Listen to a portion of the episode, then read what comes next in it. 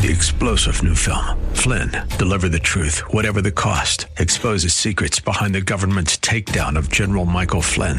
Flynn knew what the intel world had been up to. He ordered the first audit of the use of contractors. This set off alarm bells. He told the truth. He was the most dangerous person for Donald Trump to hire. They had to get rid of Flynn. Flynn, deliver the truth, whatever the cost. Available now. Watch it today. Go to salemnow.com. Salemnow.com. 500 8144. The following program is sponsored by Grace Church, Dumfries, Virginia. Grace Church, real people, real lives. Grace Church, real lives, real change. Grace Church, real people, real lives, real change. Hello, and welcome to Grace for Today. You can always visit us online at gracechurchva.org to hear this message and much more. Let's join Dr. Grier for today's teaching. What do you do? When you're in a hopeless situation, what do you do? Okay, you believe, but what's the object of our faith? What's the thing we believe in? The Word. Okay, the Scriptures. So, the source of our hope, and, and I, we can enlarge upon that, is the Word of God. It's both the Holy Spirit speaking to you in your prayer time. When God says to you, it's going to be okay. We got this. Everything's going to work together for the good. That's the source. But also, again, I just really quoted a scripture that the Holy Spirit might have breathed into you. But really what, what, what happened there is I quoted a scripture. So in a hopeless situation, what must you grab hold of to hope against hope? The word of God. So many people say, well, I'm believing God for this situation, but they don't have a scripture they're standing on. Do they really have a hope? Yeah. Where does hope come from? Through patience and the comfort of the scriptures, we might have what? All right. We also know that hope brings joy. We're going to keep deepening this thing. Let's take a look at Romans 14, 17. For the kingdom of God is not a matter of eating and drinking, rules, regulations, and nonsense but of righteousness, peace, and joy in the Holy Spirit. I could correctly take some language out of that passage of Scripture and a truth be spoken for us to focus on today. I could read this Scripture the kingdom of God is joy in the Holy Spirit. The kingdom of God is not all this deep stuff I've been talking about. That's good. And that's helped open us understand some things. But uh, on a basic level, what is the kingdom of God? Joy. What did Jesus preach about more than any one thing? The kingdom of God. So what do you expect us to have more than anything? Righteousness and peace. In who? Where does this joy come from? Or where is it found? In a person. It's found in the Holy Spirit. We can even say the kingdom of God is in the Holy Spirit. But he picks here by the Holy Spirit three distinct uh, uh, areas or, or, or, or, uh, I guess, uh, forces, if you will, that are in the Holy Spirit that he feels comprise the kingdom of God. The kingdom of God is joy in the Holy Spirit. So let me ask you, how joyful are you? We say we're in the kingdom. Some of you even say we're a kingdom church. I don't like that type of language. I mean, what type of church is not in the kingdom? But we're in the kingdom, but if you don't have joy, are you? Many of us angry, upset, unhappy. Are we really in the kingdom? Are you hearing me? Please hear me. We're to weep with those who weep. Don't take what I'm saying the wrong way. Sometimes you have some things you got to deal with. It takes a minute to get over it. But I'm talking about our lifestyle. Our, our, typical living should not be that of depression. Should not be that of woe is me. Otherwise, we're just like everyone else in the world. The kingdom of God is joy in the Holy Spirit. Now that's rich. And you go home and think about that and, and that will bless you. Is joy where or, or from who? The Holy Spirit. So Joy has a source and it's a person. That person comes to live in us and we say we're filled with the Holy Spirit. What should be an evidence? He says singing psalms, hymns, make melody in your heart. Joyful people tend to sing. Are you hearing me? Joy, I want you to, un- if you leave here knowing nothing, I want you to understand that joy is a major intention. It is the assignment of the Holy Spirit in our life to bring us joy. Are you tracking with me? He's good at what he does, and if we let him do his thing, we will discover true joy. Isaiah 12, 2 through 4. Surely God is my salvation. I will trust and not be afraid. Good stuff. The Lord, the Lord is my strength and my song. Who usually sings happy people? He has become my salvation. We, we misuse sometimes, we, we just stay in the blues, we stay in the dumps. That's not what David did. He'd sing of his difficulty in his song, but he'd end in praise. We've talked about that before. Verse 3 With joy you will draw water from the wells of what? How many of y'all say? Did you know that joy draws out which is what is in you? You know that the sad, somber attitude and mindset tends to shrink you more than increase you. You get an environment where everyone's mad, angry, your creativity begins to decrease, uh, your, your, your body begins to react negatively. But the scripture says, with joy you will draw water from the wells of salvation. How many y'all need to be saved? I'm not just talking about salvation from sin that you die and go into heaven, but you have some circumstances that you need God's deliverance in. Well, rejoice in the Lord because through that rejoicing, are you hearing me? You will draw salvation. That's why the praises went first in the old covenant with Jehoshaphat and them, because they drew from the well of salvation using joy. Are you with me so far? Joy is a very integral part of being born again. We're not just born again to be deep. God made us born again to be happy. You know how I'm, I'm using it this week. Are you with me? He wants us to be joyful. So if I'm not joyful, something's missing in my salvation. Something's missing in my understanding of God. Something's missing in my walk with the Holy Spirit. If all I get is tongues and prophecy of destruction and woe, something is wrong. Are you hearing me? You see, in the day of Pentecost, they were not, they did not just speak in tongues. They thought they were drunk. I've been around drunk people. Matter of fact, before I knew the Lord, been drunk. Feels good. I mean, forget about it. I'm just happy, you know, just happy and they thought they were junk because there was a joy. And they were just excited and speaking and praising, and there was joy on their faces. And my prayer is when you come even into this church, that there's a joy and there's a sense of joy. Now listen, there's time for seriousness. Don't take this to the extreme. Every now and then, it got to be serious. I'd be upset if I spanked my kid and he started laughing at me. That wouldn't be appropriate. so there's a time for this and a time for that. But by and large, when you come to grace, it's a joyful experience. Why? Because we're flowing in the Holy Spirit. But go to, a, say, a dead or, or church that's disconnected from the power of the Spirit. It's always going to be somber, scary, and sad.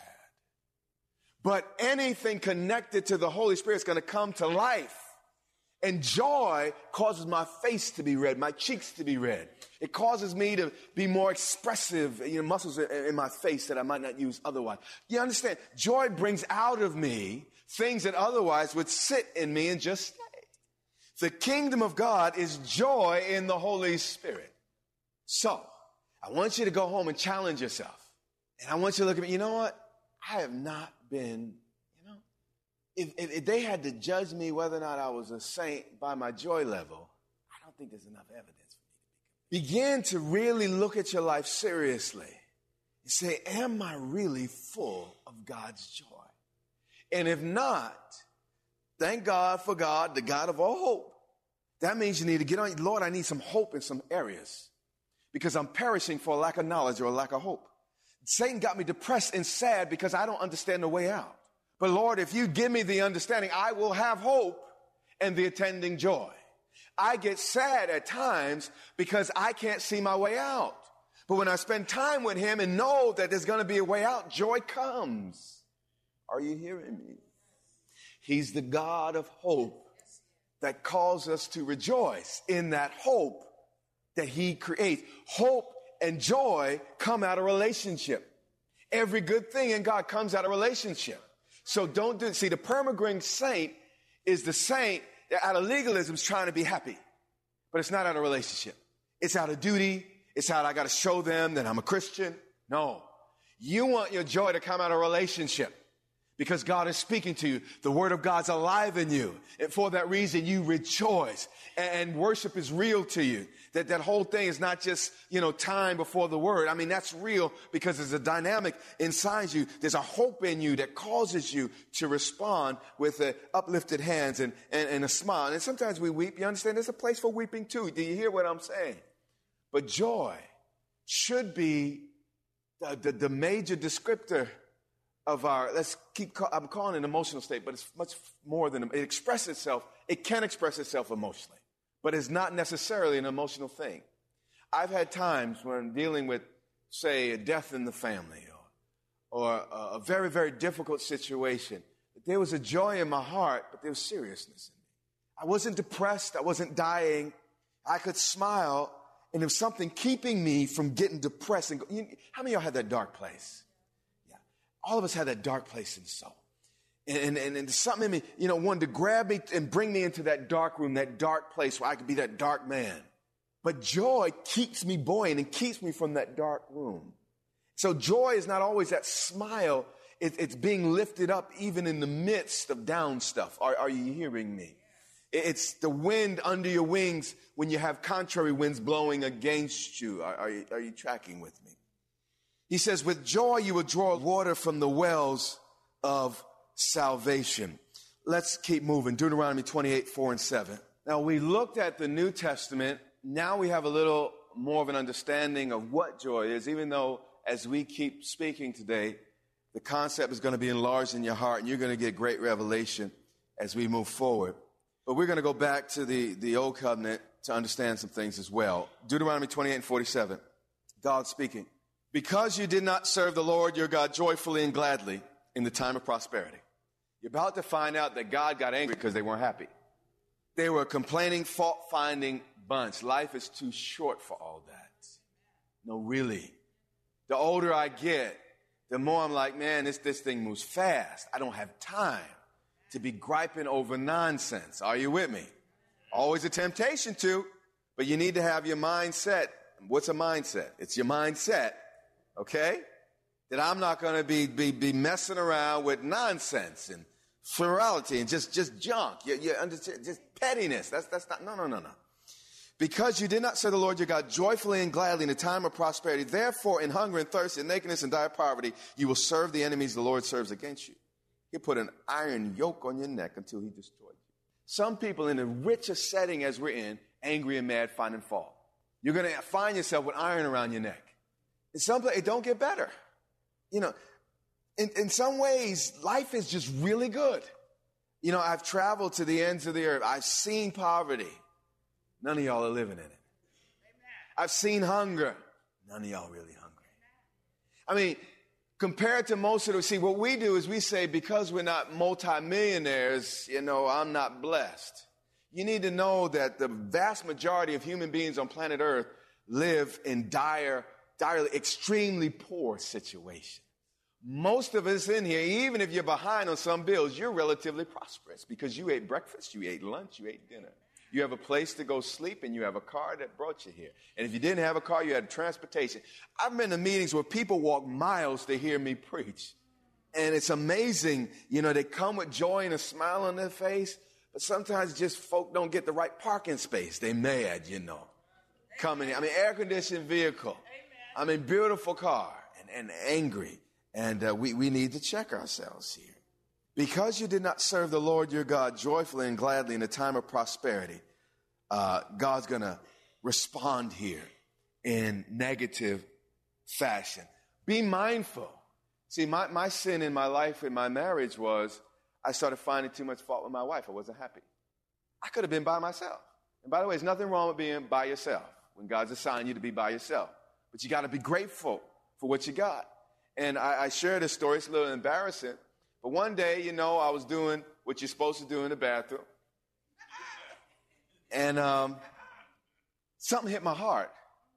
And, you know, in settings like that, God speaks to you. He's trying to say I was full of something, okay? Okay. God knows how to speak.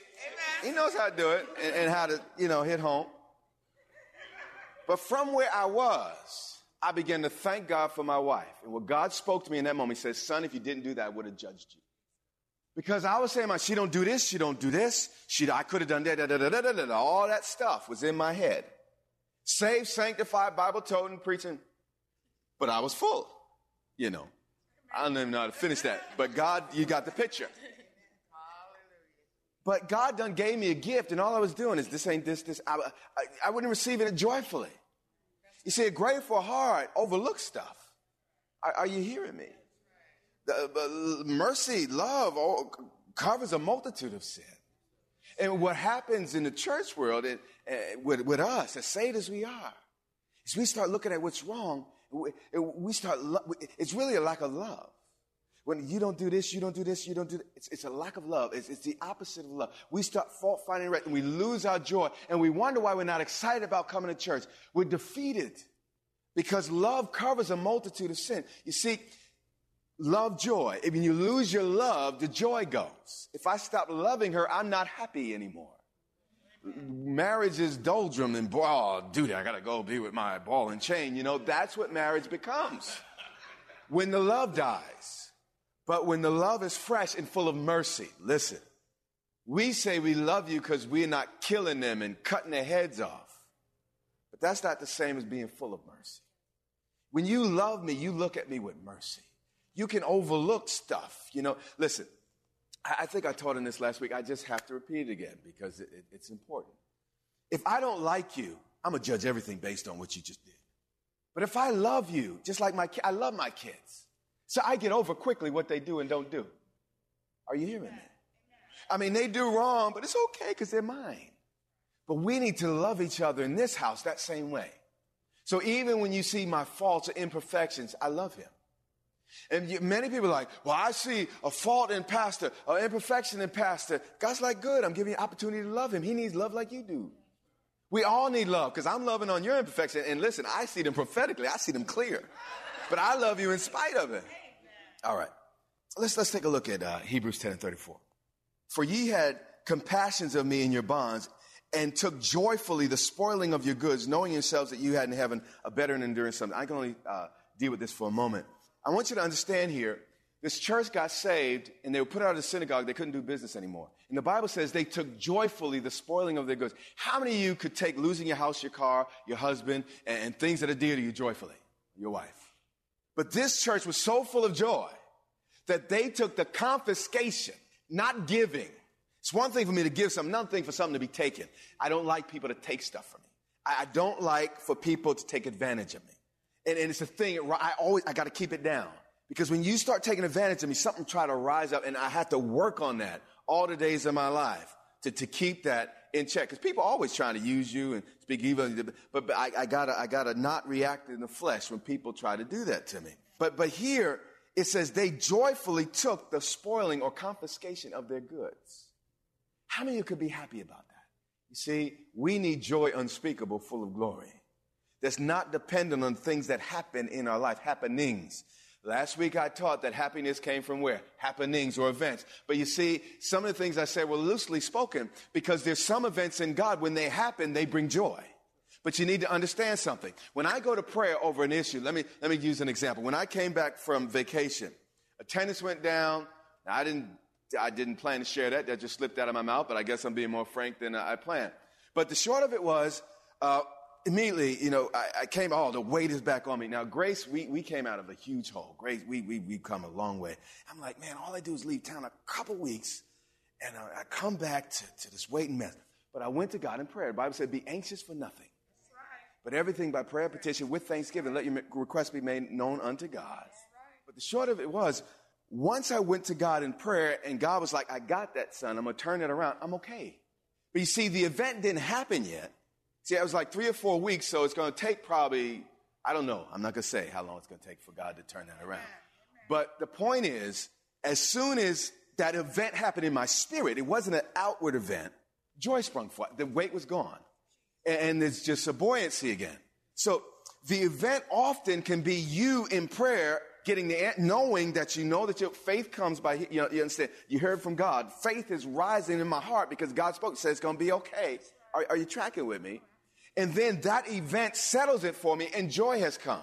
So when, you know, I'm just going to say it's going to take two weeks for us to get back to normal. Let's say it takes two weeks to get back no, for normal. And someone's going to like, well, are, you, someone that knows say, are you happy? Well, I did that weeks ago. I mean, um, I'm not even going to respond now, mostly because I already did that a couple weeks ago. Are you tracking? So the event is not always outward. It can often be internal. Uh, Deuteronomy 16, 14. God says, be joyful at your feast. You need to understand something about God. He likes to celebrate in the party. That may strike you as strange, but he likes to party. He had three parties a year every Israelite had to go to where they ate and they drank, they had fun, they laughed. And uh, uh, he loves the party. That God's the same. He wants to have fun. That that shocks you, don't it? But the devil is not the author of the party.